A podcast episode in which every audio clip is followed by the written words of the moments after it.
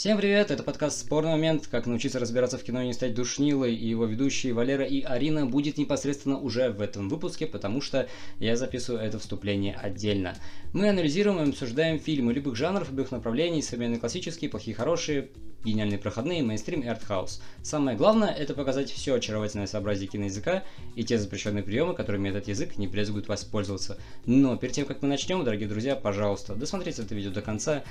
Поставьте лайк, подпишитесь на наш канал, поделитесь своим мнением в комментариях. Ваша поддержка очень помогает в продвижении нашего канала и в том, чтобы мы становились лучше. Это вторая часть нашего разговора про эволюцию школьных комедий. Ссылка на первую часть будет во всплывашке, или вы ее также сможете найти в описании к этому видео. Всем спасибо, а теперь приятного прослушивания. Или просмотра. И, э, ну вот, и это немножко, ну, поковеркало мой, э, мой, мое удовольствие при просмотре, потому что, в принципе, ну, стилистика сама по себе очень э, такая игровая, очень, очень привлекательная, как раз-таки, если не вдаваться, как, если, ну, в принципе, как бы этот фильм не ориентирован как на психологическую составляющую, но этот фильм, как мы уже сказали, переходный, да, то есть, опять-таки, мы поэтапно движемся, и в, как раз таки уже в дрянных девчонках, я думаю, можно уже к ней перейти. Мы видим как раз... Да-да-да. Разве что перед тем, как переходить к дрянным девчонкам, давай все-таки скажем, что нулевые это у mm-hmm. нас основная эпоха, mm-hmm. которая породила бесконечное количество школьных комедий. Mm-hmm. Они были и до, как мы выяснили, будут после, но как феномен это действительно принадлежность нулевых. И с одной стороны у нас есть вот эта ветка комедий с мужскими персонажами на э, первом плане, uh-huh. ориентированных на мужскую аудиторию, как правило, с каким-то вот как раз-таки таким сомнительным юмором. Это вот все пироги американские, это Евротур, это соседка. И с другой стороны у нас есть женские условно фильмы, где у нас главные героини девочки, как Но правило, они как бы не менее стереотипные, как, э, как и да, но уже с более с большим акцентом на романтическую какую-то линию, ну, и там героиня, как правило, всегда она не такая, как все, именно в негативном uh-huh. ключе, что ее избегают, она изгой. Опять же, для того, чтобы как-то себя больше, наверное, с этими персонажами идентифицировать. И среди всех вот этих Потому комедий... Потому что кажется, что все не такие, ага. как все, и нет такого, Ну, естественно, все. да.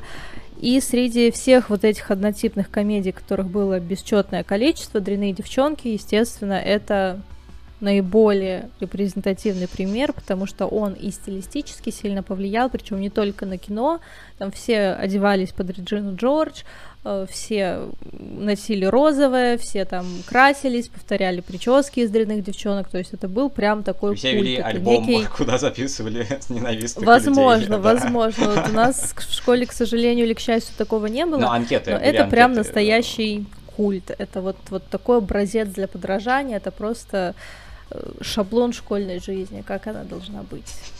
Ну, я бы не сказал, ну, типа, ну, такое, с учетом того, что как бы Линдси Лохан пошла, ну, в смысле, у нее она по-другому стала репрезентировать мы себя Мы разделяем вот. жизнь и искусство, так что вот не надо тут про Линдси Лохан. Мы живем в эпоху постмодерна. Жизнь и искусство нет такого же разделения. Это не, У уже не дееспособно. Мы живем в эпоху метамодерна, постмодерн умер вообще-то, так что... А постмодерн не заявлял, что он живой, как бы там, там и граница между жизнью и смертью тоже уже не имеет смысла. Вот это все вообще вырежешь про постмодерн.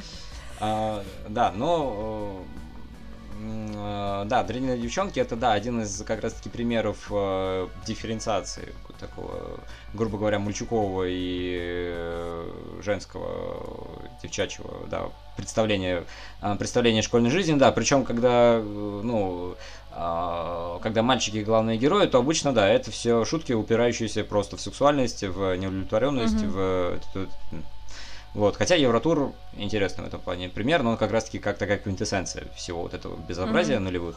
Вот. А, а фильмы, где девушки, главные герои, э, девчонки, то да, это больше упор на романтизацию и даже уже больше на такую, на психологию. Вот. А, и парни в этих фильмах обычно это все такие записные красавчики, вот, которые там постоянно ошиваются в школах, вот, и в ну, которых... Как мебель, по сути. Ну да, да, да, да, да, и, да, абсолютно, да, тоже безхарактерные, просто красивые люди, в которых э, без ума влюбляются девушки и предаются бесконечным самокопаниям и саморефлексии. Опять-таки, как в «Дрянных девчонках», потому что в «Дрянных девчонках» одним из элементов стилистических главных становится закадровый голос Линдси Лохан. А, вот, и, ну, этот э, Реджина Джордж. Да. Кейди. Кейди, Нет, спасибо. она Кейди. Угу. Реджина это Рэйчел.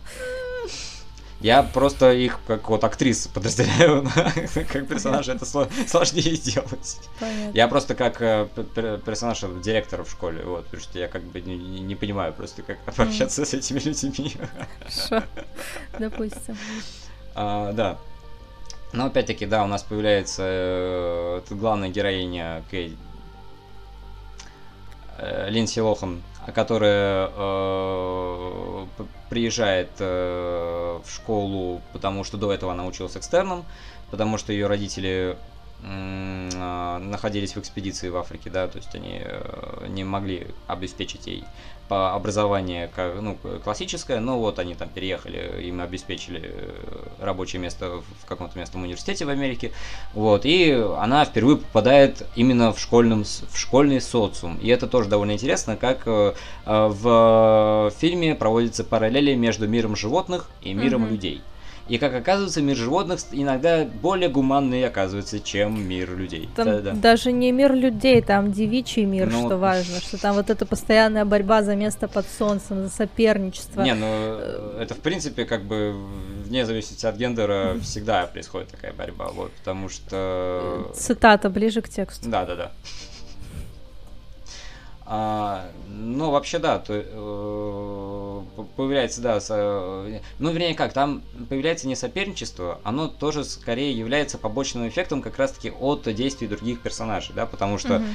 а, изначально главная героиня э, сходится с э, людьми тоже такими маргинальными в этом, а, в этом школьном мире, вот, как раз таки далеким от этих гламурных девиц, которые там э, всех ни во что не ставят, как кто-то считает себя самыми главными из всех.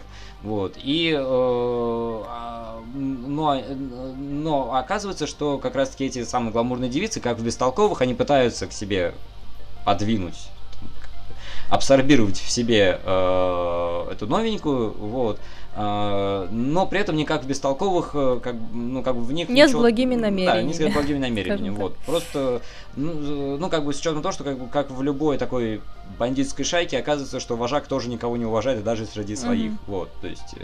Uh, вот.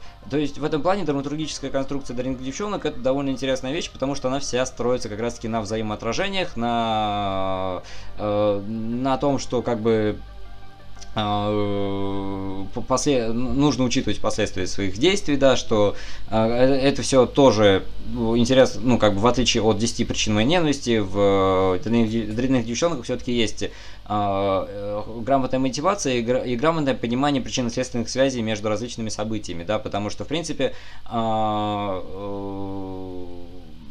Кейди, она оказывается в стане вот этих гламурных э, девушек не по своей воле, а потому что э, э, ей предложили как бы втереться к ней в доверие, как, э, как шпион, да, и выведать все их тайны, ну, в смысле, чтобы поржать, вот.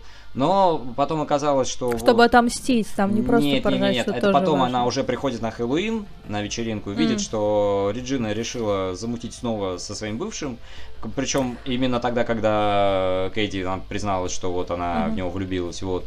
И как бы, да, это все на, на уровне игры, вот. И потом Кейди, она... Не, я не да, про да, парня да. имела в виду, а. про Дженнис. А, ну да, да, да. да. Что изначально Кейди... Дженнис подговаривает втереться к доверию, потому что они с Реджиной были подругами, но разошлись в какой-то момент, и вот она и хочет теперь отомстить что называется, поднасрать всеми возможными способами.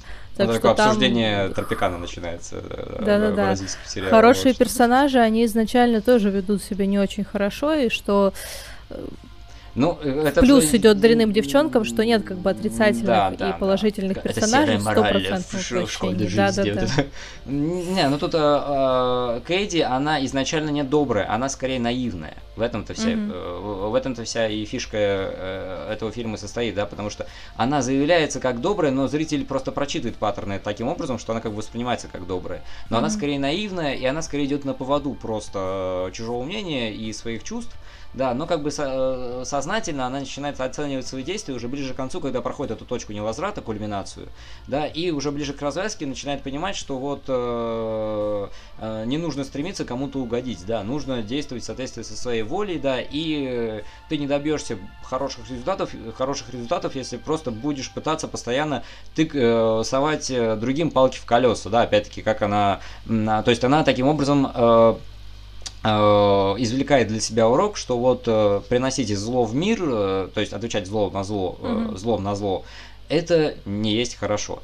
Вот, да, потому что это тоже довольно интересно сделано, что как раз-таки Кэдди, она уже превращается в эту Реджину Джонс, да, и Реджина mm-hmm. Джонс, она тоже как бы вымещается уже на как раз-таки такой маргинальный уровень, да, от которого она всегда сторонилась, вот, но, но потом оказывается, что да, как бы наверху пьедестала ни, ничего хорошего нету вообще ни разу никак. Вот, и э, да, как, ну, у фильма получается, ну, такая не, банальная, но доступная концовка, да, что вот все заканчивается хорошо, каждый находит место, э, свое место в жизни, что они как бы в школе избавляются от этого вируса гламурных случаев, да, что вот как бы все друг друга любят, все друг друга уважают, опять-таки этот сеанс групповой психотерапии, который там устраивает э, э, учительница классная руководительница э, по, по математике, да. Вот. И, э, и в конце Кейди говорит, что вот если у них снова появятся такие, такие же вот элементы преступные, вот мы будем, мы уже знаем, что с ними делать. И мне от этого, если честно, стало уже страшно, потому что я как бы уже видел, что, что вы способны, вот. Но я как бы вашу школу не ногой. Вот. Да, потому что они как бы все равно интри- интриганы и интригантки никуда не деваются в этом плане, вот, потому что... Это вот. да. Да, опять-таки, это э, тоже довольно интересно. Показывают, что как бы есть параллели между как раз-таки миром животных и миром, и миром людей, но э, оказывается, что мир людей опасен тем, что животные хитрить не умеют, а люди, они постоянно хитрят, uh-huh. они постоянно придумывают какие-то э, постоянно при, придумывают какие-то такие подпольные ходы, э, обманки, ложь. Вот, они всегда пытаются быть не теми, кем они являются на самом деле, они постоянно надевают маски, да, то есть как бы э, Потому что когда Кейди говорит о том, что я знаю, как разобраться с этой проблемой, когда она, ну, в самом начале mm-hmm. фильма, но это как вторая, вторая, третья, вот. А, когда она говорит, что вот как бы разобрались бы с ней по закону джунглей с Реджиной, да, то есть там набрасывается ее, терзает, вот и все mm-hmm. люлюкают, как, как обезьяны, вот. А, но потом мы включаемся уже в обычный регистр реальности ну, внутри фильма, вот, и начинается как раз-таки уже такое чисто человеческое вот это вот э, опутывание сетями этой Реджины, да, и опять-таки э, в ход пускается хитрость. Вот. То есть вот у нас вот такая, э, такой пример подросткового кино уже в нулевых.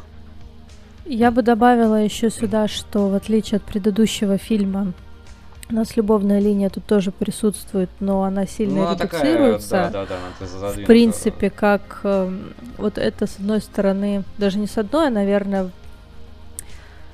сейчас сформулирую. В общем, как во многих фильмах э, этого периода, потому что у нас на первый план выходят уже не столько вот какие-то э, любовные истории, сколько взаимоотношения между людьми как таковые, и дряные девчонки в какой-то степени, в том числе фильм про женскую дружбу и про женский социум. Женскую про то, как избавиться внутри, да, от этой токсичности, вот в этом насквозь мизогинном обществе, где каждая другой соперница, что на самом деле может быть по-другому. Или не может. Как бы жизнь не сложна. Так что... Да, и, кстати, жизнь сложна. Мы как бы переходим уже к следующему этапу. Это десятые, да, то есть как мы только что нулевые. Вот, в десятые года такая преамбула. Фильмы о подростках становятся более сложными по структуре. И как бы сама жизнь подростков, она больше, ну как раз таки возвращая, как бы тут происходит такой возврат к заветам Джона Хьюза своеобразный, негласный. Вот. Угу. И э, фильмах десятых мы в подростковые фильмы уже больше высвобождаются из жанра комедии, да, из жанра такого бурлеска. Вот. И больше, и даже от э, такого по, по, такой протестной интенции, да, то есть против мира взрослых, потому что в десятые между взрослыми и подростками все меньше, станов... Э, все меньше становится разницы, да, они как бы границы размываются, mm-hmm. и оказывается, что как бы жизнь взрослых, она не менее проблематична, чем жизнь подростков, вот, и как бы и у, и у каждого поколения есть как бы свои ответы на то, чтобы, да, чтобы посоветовать поколению а, по поколению младше, но оказывается, что вот э, нестыковки, они больше переходят на более локальный уровень, на, на такой более психологичный, более, более характерный, чем как раз-таки, э, как у Джона Фьюза, более условные, э, условные предстояния между взрослыми и детьми, да, угу. э, взрослыми и подростками. Вот, и... Э, у нас как раз-таки э, фильм, э, о котором мы сейчас поговорим, это «Отличница легкого поведения», где как раз-таки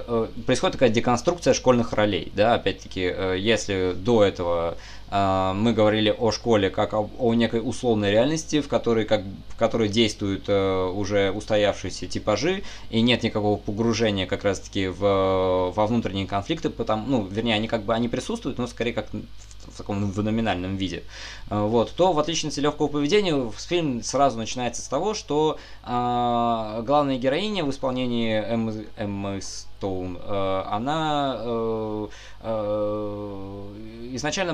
Из, из... Ой, Арина, ты пропала на секунду. Все зависло, я не слышала ничего, да. А, с, а, а с какого момента ты перестала слушать? С того, что мы переходим к отличнице легкого поведения. А, вот. Мы переходим к отличнице легкого поведения. Хороший фильм. На этом закончим обсуждение. Да, да но э, чем он, чем он отличается от... Э, ой, Арин, я тебя прибил? Или ты хотела что-то сказать? Да нет, я потом а. добавлю. А, э, этот фильм отличается от предыдущих тем, что он...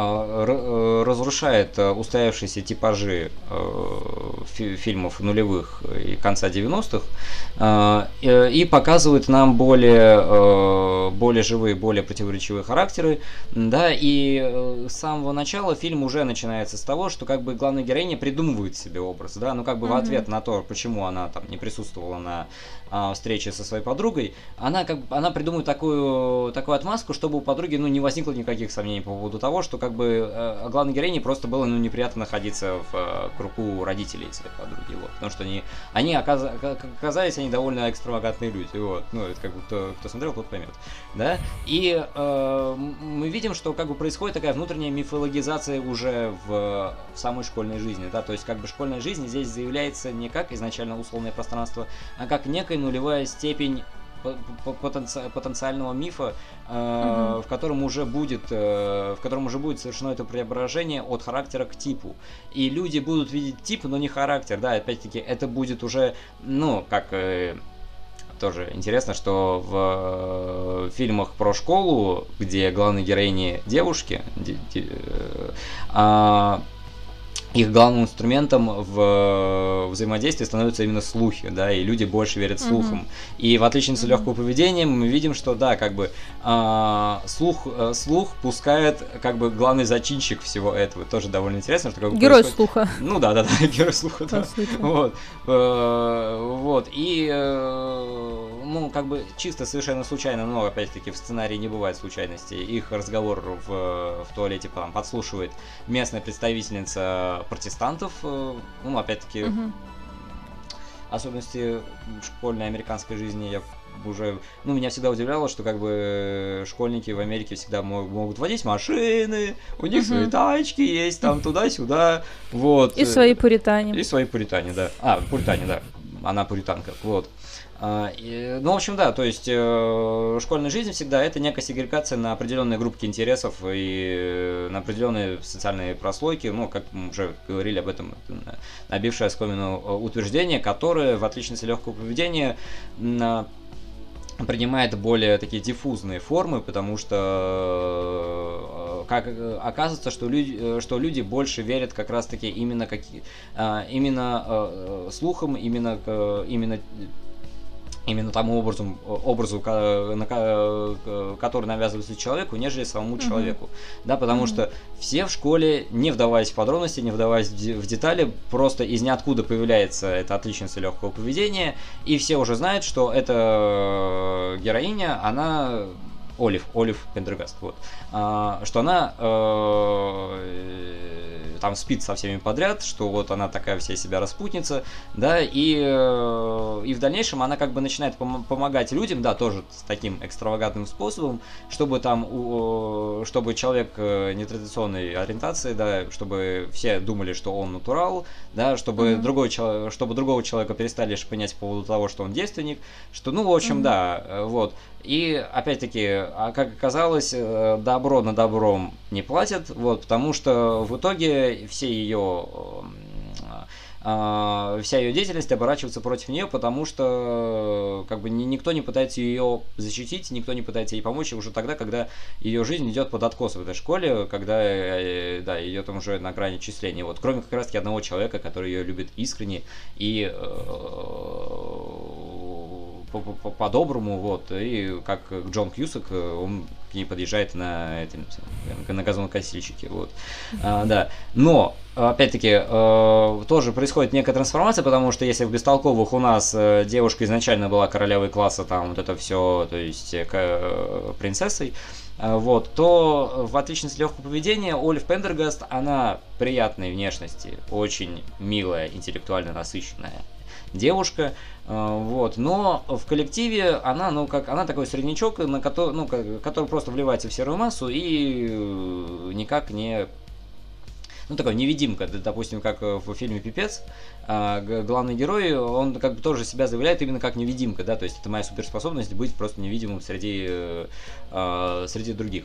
Вот. И э, в отличие от легкого поведения, это, ну, как бы а, заявляется схожая такая проблема, ну не проблематика, а э, э, как нам открывается этот персонаж Олив Пендергаст, что вот она, она просто, ну не то чтобы никто, но просто в школе ее не знают, да, потому что, mm-hmm.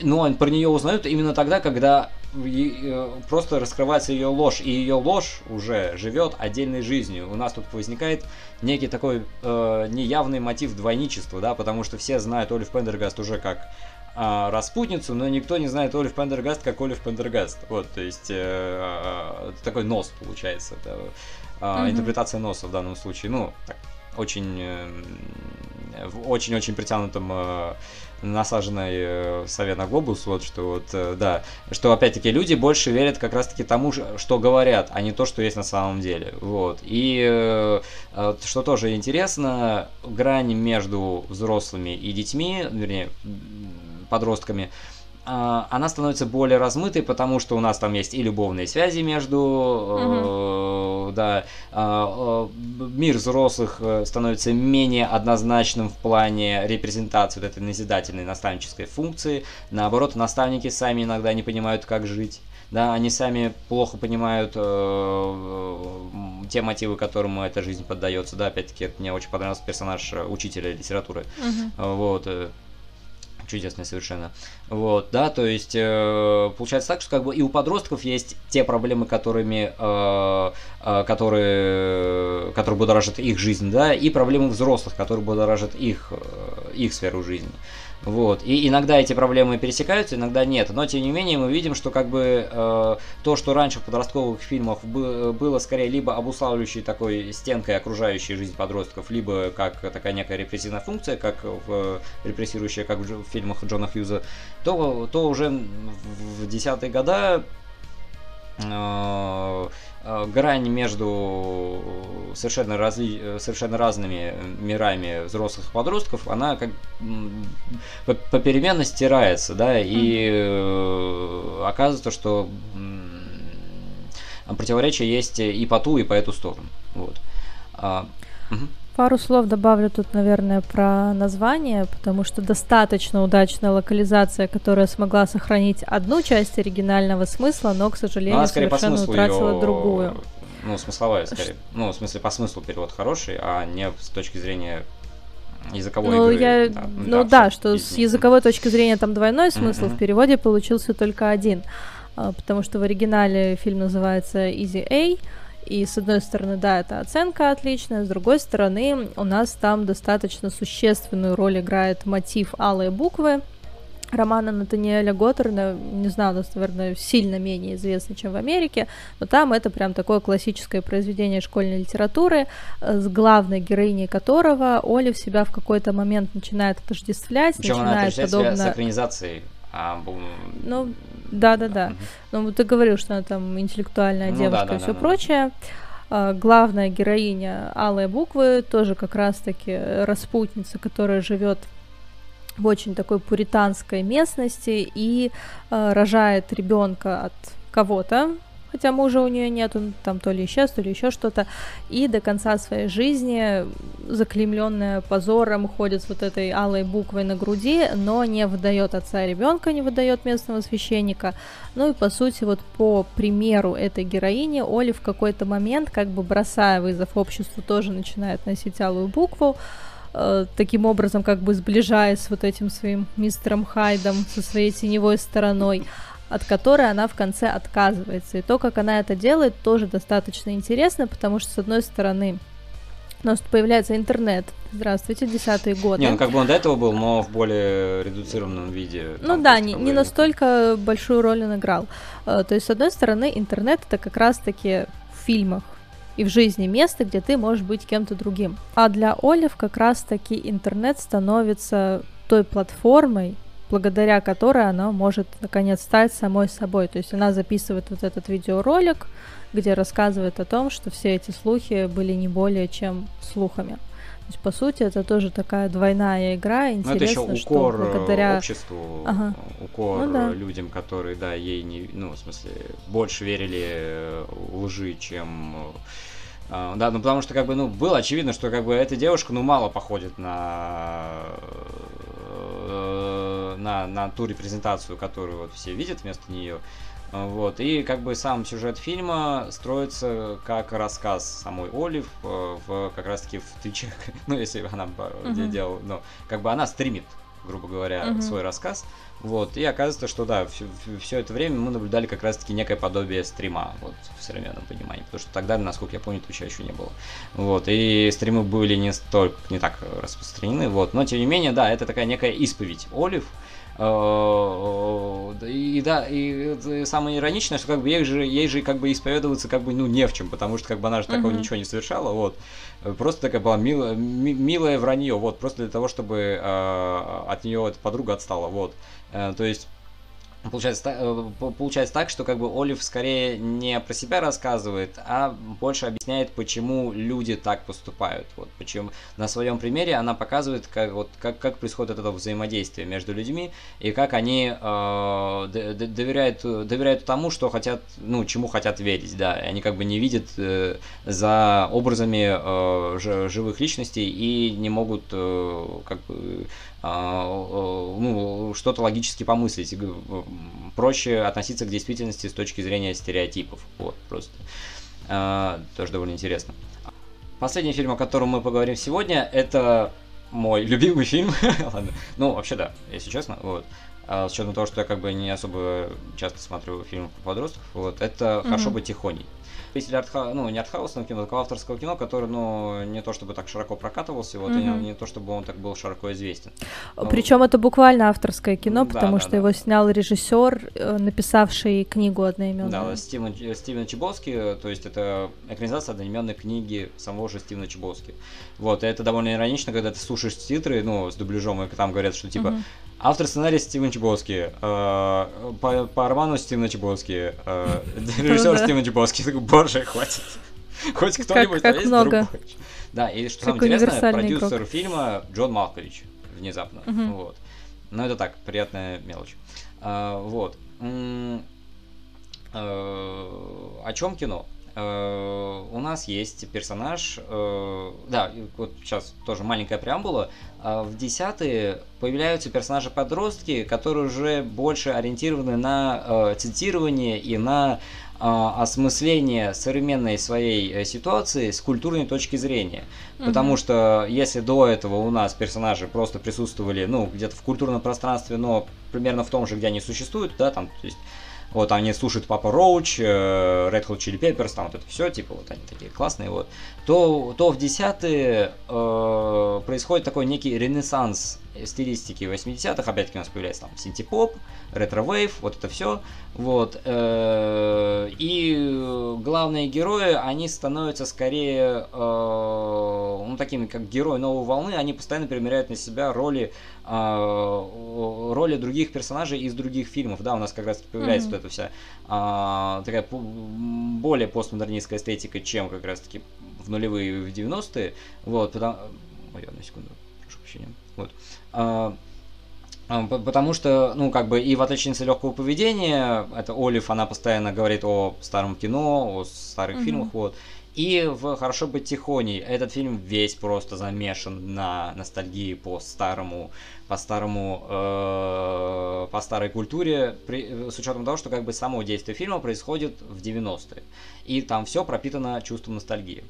Э, э, сам фильм у нас повествует о парня по имени Чарли, который переходит из средней школы в старшую. Ну, что бы это ни означало, потому что я плохо знаком с американской системой образования школьной. Вот.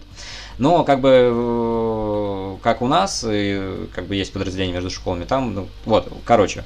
Вот. Э, и у нас он сразу заявляется как проблемный персонаж, потому что у него был друг, но друг решил как бы уйти из жизни самовольно, вот, и а, Чарли переживает очень кризисный момент своей жизни с учетом того, что как бы у него есть психические, ну, не психические, психологические проблемы, которые он, э, которые он лечит у э, специалистов, вот, и как бы фильм начинается именно с того, ну, вернее, сюжетно, сюжетная конструкция фильма основана как раз-таки на письмах Чарли какому-то незнакомому другу, да, то есть это одна mm-hmm. из техник арт-терапии, ну вообще в принципе психотерапии, когда э, человек должен что-то написать, да, как бы структурировать свои мысли, ну опять-таки это дневниковая форма э, записи, вот, Иногда помогает, иногда нет. Вот, то есть, а, э, собственно говоря, сама книга тоже построена как как раз-таки рассказ Чарли неизвестному, э, неизвестному адресату, вот, как бы, ну, читателю, грубо говоря, вот.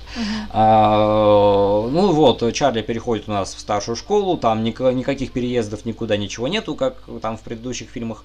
А, просто Чарли чужеродный элемент социума как таковой, да, потому что а, он чувствует себя не, не на своем месте, не в своей тарелке, он такой маргинал, грубо говоря, да, но он именно что тихоня, опять-таки. Вот, потому, э, как бы, ну, над ним издеваются в школе немножко, ну, как бы, в пределах разумного, вот, но, но ничего из себя он такого не представляет. И что самое интересное, школьная жизнь в «Хорошо быть тихоней», она отображена по-человечески, да, это просто некое общество, в котором есть определенные там тоже как бы сегрегация по группам интересов, ну, в смысле, э, сепарация по группам интересов, но нету устойчивых образов, то есть, э, э, те, то есть там есть такие некие типажи, типа там спортсмен, красавчик, там все такое, вот, которые там тоже разруш, разрушаются, но это не так явно, да, это не так условно, а наоборот, э, изображение школьной жизни жизнь становится более реалистичным, более приближенным к правдоподобию, более близким к, зритель, к зрительскому сопереживанию и к психологическому сочувствию. А, за что Стивену Джибовски отдельное спасибо. А, с учетом того, что визуальный код фильма, он скорее направлен именно на создание такой идеальной картины прошлого. Хотя, конечно же, mm-hmm. до идеального там все дали, очень далеко. Вот это такой легкий блюр и немножко сниженный контраст изображения, который как раз-таки считывается зрителям как обращение к прошлому, причем к такому прошлому, которое вот э, оно как бы и приятное, ну в смысле и приятное, и неприятное, и там какая-то тайна, да, да, да, да, да, ламповое, вот теплое, да. да, да, да, то есть э, я, э, фильм я ссылаюсь довольно часто, типа, если вспомнить зеркало Тарковского, то как бы любой, любой анализ Неожиданно. можно... Они никогда раньше не встречались в рамках Нет, но если вспомнить изображение именно, с точки зрения изображения, не с точки зрения. То есть, э, как Рерберг э, создавал изображение на экране в, кадре э, в, зеркале, да, он тоже как бы несколько, чуть-чуть делал это в сфумата, да, он как бы немножко тоже, ну, очень неявно, да, но это было видно, что как бы изображение чуть-чуть матовое и тоже с немножко заниженным контрастом, вот, да. Вот, там, то есть, и цвета не, та, не такие яркие, не такие сочные, не такие кислотные, как раз таки, как в фильмах, ну, я уже поговорю про «Хорошо быть тихоней», как в фильмах до этого, да, в нулевых и в 90-е, вот. Это, э, ну, это еще просто скорее всего, это была задумка самого Стивена Чебоски, просто сделать именно вот э, такое вот заблюренное изображение, чтобы вот возникало ощущение такого теплого лампового прошлого. Да это эффект С учетом того... просто. Ну да, да, да, да, да. Ну, я неважно. Вот. А, но при этом как бы создается контраст именно сценарный, да, то есть э, это прошлое тебя обволакивает, но там присутствует а, сло, тот слой проблем, который э, все время держит э, тебя на, в напряжении, да, то есть э, как бы это и э, жизнь самого Чарли, и то, как он встраивается в социум, и друзья, которые его окружают, и при этом нету такого резкого противопоставления между Чарли и социумом, да, то есть как бы mm-hmm. он просто в самом начале фильма там э, заявляется, что вот он весь себя такой одинокий, вот, но потом как бы сам Чарли пытается преодолеть эту преграду, что самое интересное, да, когда он приходит на э, матч, э, видит там mm-hmm. Патрика, которого он уже видел на уроке труда, и Чарли сам с ним знакомится. Тоже, да, тоже хороший, хороший ход, потому что как бы у нас в какой-то веке главного героя не вытаскивают из mm-hmm. комфортной среды, а герой наоборот сам чувствует, что с ним что-то не так, и ему нужно сделать шаг навстречу людям. Э, вот, познакомиться с ними и таким образом, ну, сделать для себя определенный выводок, вот. То есть, как бы, иногда мир тебя отталкивает, иногда он, ну, не отталкивает, вот. А, то есть, э, да, Чарли, Чарли знакомится с Патриком, Чарли знакомится с, со сводной сестрой Патрика Сэм, в, ну, в которую Чарли закономерно влюбляется.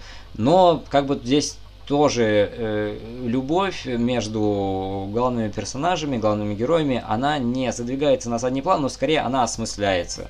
И переосмысляется как раз-таки в ракурсе, э, в ракурсе психологического портрета самого Чарли, потому что в, в, в его жизни был, был такой момент, когда э, дорогой его сердцу человек, это вот тетя вот, она, да, погибла, погибла в автокатастрофе, да, и он чувствует, что как бы в его, в его душе есть такая пустота, которую никак не, ну, как, нечем заполнить. Вот, как бы он просто как, как тень самого себя в, в начале фильма появляется. А, вот, э, и, и в дальнейшем э, по сюжету фильма ну, как бы Чарли, Чарли раскрывается как личность, э,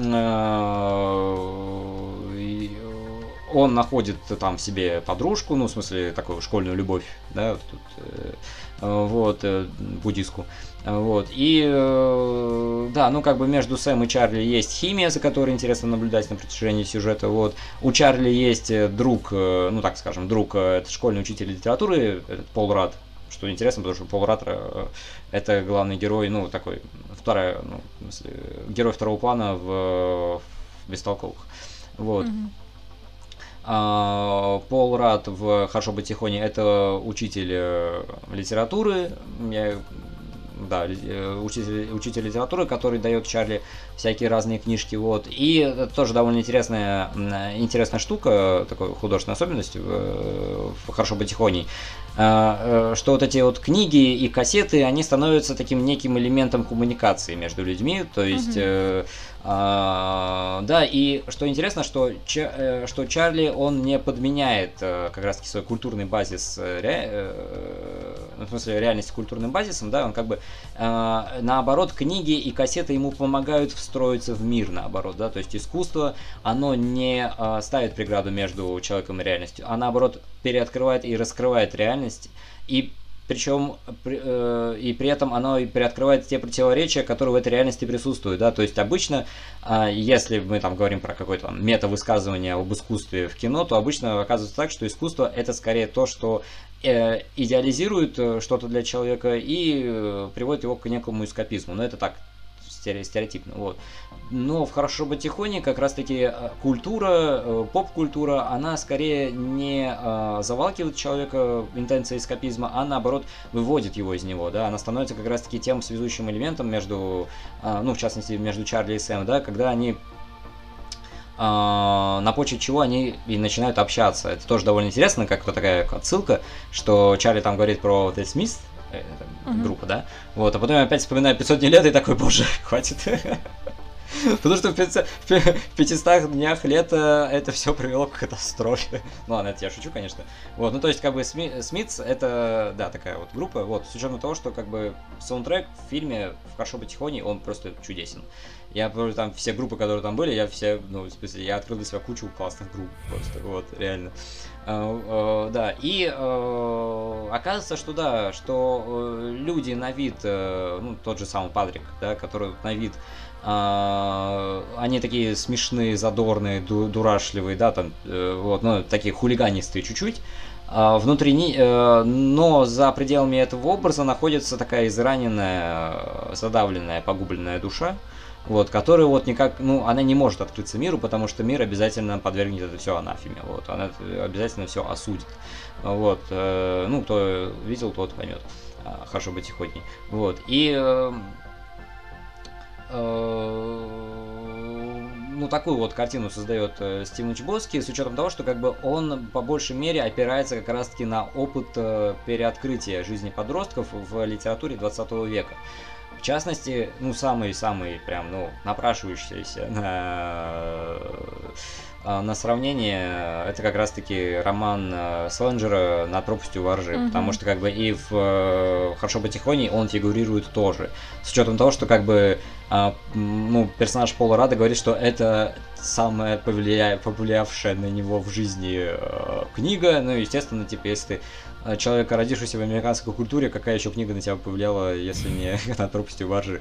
Вот. Но опять-таки, э, это тоже довольно интересно сравнить с э, российской литературой, потому что, вот, если честно, я как-то не могу вспомнить вот такую тоже знаковую книгу для подростков Э, по крайней мере, в современной России. Вот кроме, допустим, ну, Павла Санаева, ага. «Похороните меня за плинтусом», но не, в, не первую, а вторую, типа, вот, ну, как бы вот тот что-то такое. Но она, вот. опять же, не культовая. Ну, да, да, да, да, да, вот, но вот... На, Ее так не зачитывались, то есть в советском прошлом, понятно, там был какой-нибудь Кир Булычев, там вот вот. Ну там сторону. скорее дети тоже, нежели, подростки, потому что ну, вот можно вспомнить, например, рыцари 40 островов Лукьяненко, но угу. опять-таки мы видим, что тема подростков она более маргинальная, потому что она вся в фантастике.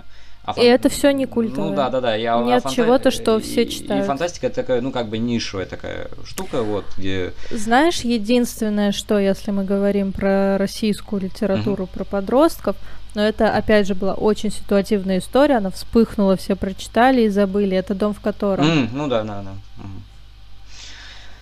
Вот. Ну, и еще там какая-то там какие там Крамер, не Крамер, вот это все типа там. Ну нет, нет, это, вот это вся фигня, да. Вспоминать да, да. как-то плохо после дома, в котором вспоминать. Не, ну я имею в виду, что ну как Крамер. бы из э, массовой культуры типа более, угу. да, потому что вот именно столб, это именно вот Селлинджер, с учетом того, что как бы Селлинджер э, написал эту книгу как бы о подростке, но ее читают и э, люди старшего поколения, да, потому что как mm-hmm. бы э, Селлинджер это такой, ну, очень, очень интересный в этом плане автор, что он через жизнь подростка показывает изъяны общества и изъяны, э, э, изъяны той жизни, в которой, которой мы живем, да, и э, вот, и Э, в хорошо бы в хорошо бы тихоне есть такие переклички с э, с э, Колфилдом из из над пропастью воржи и в принципе над своим романом в целом вот. И, и, и да, и в хорошо быть в хорошо потихоне нам показывают, что да, вот э, а, как бы подростковые проблемы, они не такие отвлеченные от мира взрослых, как может показаться на первый взгляд, что вот на самом деле подростковая жизнь это такой очень важный этап, на, а, о котором потом, ну, очень редко кто может его пройти так, как нужно пройти, да, потому что зачастую оказывается, что, э, ну, э, люди в более взрослом возрасте, они час, часто очень возвращаются как раз-таки мысленно во времена своей вот этой юности, вот и понимают, что они чего-то не сделали, они чего-то там, они, они не, они дозрели, как, они не, они не успели дозреть именно как подростки для того, чтобы потом нормально перейти уже во взрослую жизнь, да, вот, и они как бы понесли весь этот груз, груз своих непережитых травм дальше, э, дальше в жизнь. Вот. И э, это вот это предощущение будущего, такое несколько, несколько фаталистичное, но все равно открытое надежде, оно присутствует и в концовке э, «Хорошо быть тихоней», да, потому mm-hmm. что Чарли говорит, что мы когда-нибудь все станем старыми, мы превратимся в старые фотографии, да, но, тем не, но тут тоже интересно, что идет контраст между э, монологом закадровым, да, и тем, что изображается на экране, да, потому что как бы они там проезжают через туннель, Чарли поднимает руки, и, э, и как бы камера вылетает из, э, из тоннеля и открывается как раз-таки этому ночному небу, да, потому, да, и как бы с одной стороны, как бы э, Чарли зачитывает довольно пессимистичный монолог, но, но и визуально все равно зрители, ну, в смысле, при просмотре зрители все равно просыпается на, а, надежда на то, что как бы, э, ну, не, не все потеряно, и как бы, и даже если в прошлом что-то нас сильно травмировало, это не значит, что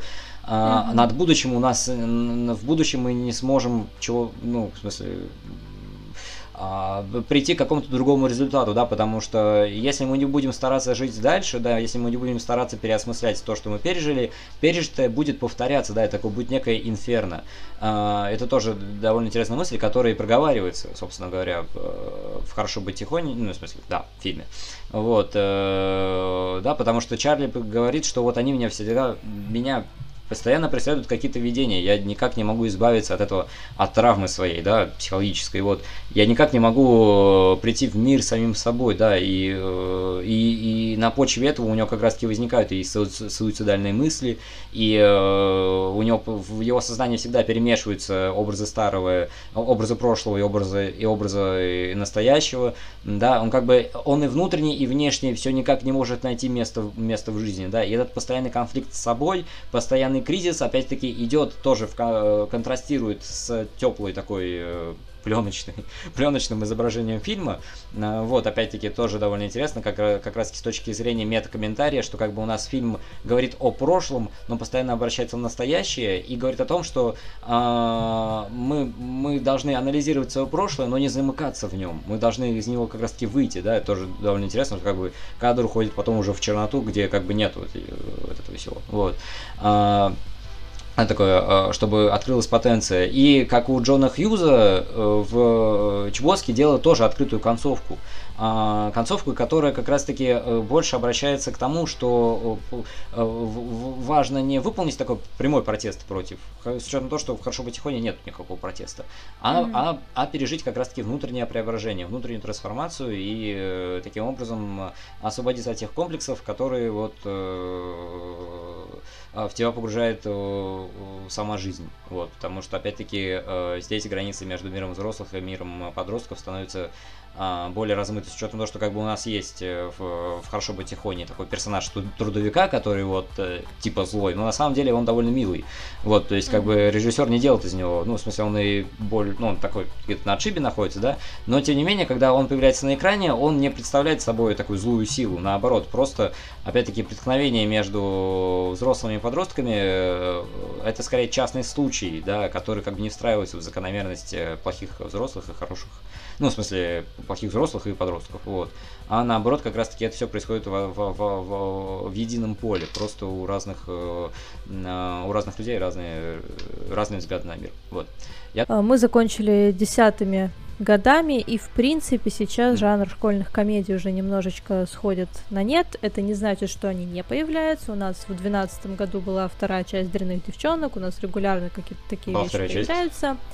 Была вторая часть. Okay, Но разница в том, что никакого существенного влияния на кинематограф эти фильмы уже не оказывают, культовыми не становятся, их не цитируют, их не смотрят вот, вот так вот, они не собирают такую кассу. Ну, заканчивается именно комедии.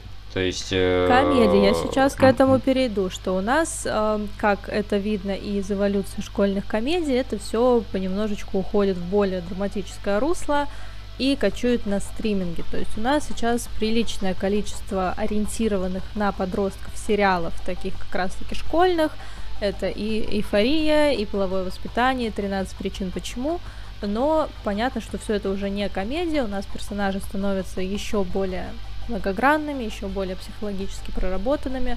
То есть мы отошли от вот этого комедийного шаблона к таким серьезным драмам, где подростки уже предстают как э, такие не демо-версии взрослых, а мини-версии взрослых со своими проблемами, которые ничуть не менее значимы, ну, там, по, чем по, проблемы взрослых. Проблемы такие же значимые, как и у взрослых. То есть да? как бы, это да. нельзя просто, как обычно, оставить на а, оставить как есть, и оно там как-то само собой рассосется, да, то есть как бы у подростков mm-hmm. есть свои запросы в жизни, вот, и свои какие-то неудовлетворенные мечты, вот, а как бы свои, свои какие-то обращения к миру, на которые мир никак не отвечает, вот.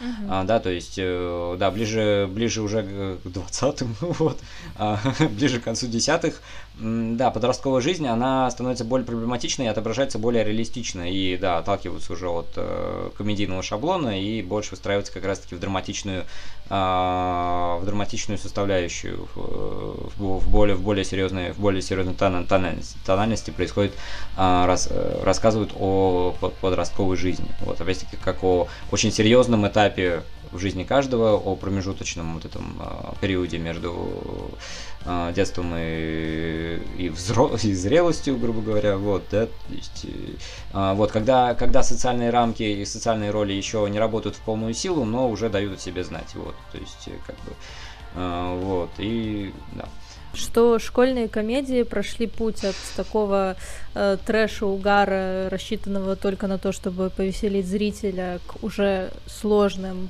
психологически проработанным историям даже в русле комедийным, как мы уже выяснили. 60-е и 70-е годы все было достаточно плачевно. 80-е ситуацию меняет Джон Хьюз, который представляет уже какие-то реалистические проблемы подростков, помещает их в какой-то такой контекст узнаваемый. 90-е нулевые это время таких легких комедий, красивых, гламурных, очень стилистически запоминающихся и влияющих на реальный мир, но далеких от реалистичности как таковой. И в десятые годы, даже в рамках комедийного кино, у нас появляется уже э, психологическая составляющая, появляются более сложные герои, которые отходят от вот этих вот клише и штампов, к которым мы привыкли, и, как мы уже сказали, это все потихонечку перетекает в русло сериальное, драматическое, там, где подростки предстают как такие же полноправные участники жизни, как взрослые, с такими же серьезными проблемами, э, которые заслуживают такого же внимания. Да. Я думаю, можно вот это все просто по последней части взять, вырезать и сделать один подкаст просто. Вместо, вместо всего этого опубликовать. Очень подробно, да, спасибо. Ну, да, по делу кратко, все емко, отлично. Референсы это, а, собственно, фильмы. Да, э, то есть в качестве референсов у нас э, фильмы, которые вот э, мы обсуждали, да. Да, мы ни на какие материалы не опирались, только на собственные наблюдения и воспоминания о сложной подростковой жизни. Шутка. Дорогие друзья, спасибо, что были с нами, спасибо, что слушали нас. Э, подписывайтесь на наш канал, э, ставьте лайки, делитесь своим мнением в комментариях, пишите, что хотите, э, делитесь этим выпуском со своими друзьями. Также аудиоверсия нашего подкаста есть на других платформах. Это Контакт, Яндекс, Google подкасты, Castbox и Звук. На этом все. Услышимся в следующий раз. Спасибо большое за внимание. До свидания. Пока.